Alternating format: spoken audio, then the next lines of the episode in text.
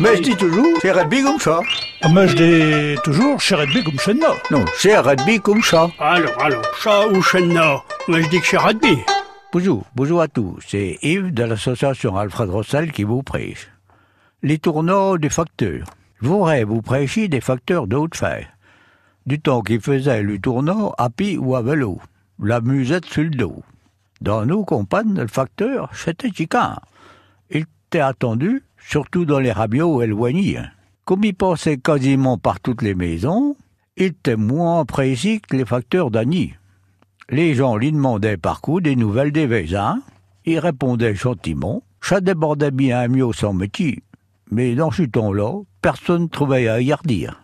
Il était complaisant. Vous pouvez lui donner une lettre à envier. Il avait très joué des timbres dans sa musette. Il apportait les bonnes comme les mauvaises nouvelles. Les gens attendaient le journal pour savoir ce qui se passait. Et il n'y avait pas encore la télévision. Le jour qu'il apportait les allocations et les pensions, la tournée durait un mieux plus longtemps. La moque du facteur était prête sur le bout de la table. Il avait droit au café. Un café qui coupe bicouéfi, bien arrosé de calva. Fallait tout de même qu'il reste raisonnable pour pouvoir encore compter les sous à la fin de la journée. Chez de tchèques n'aurait pas aidé dans les jours d'Annie.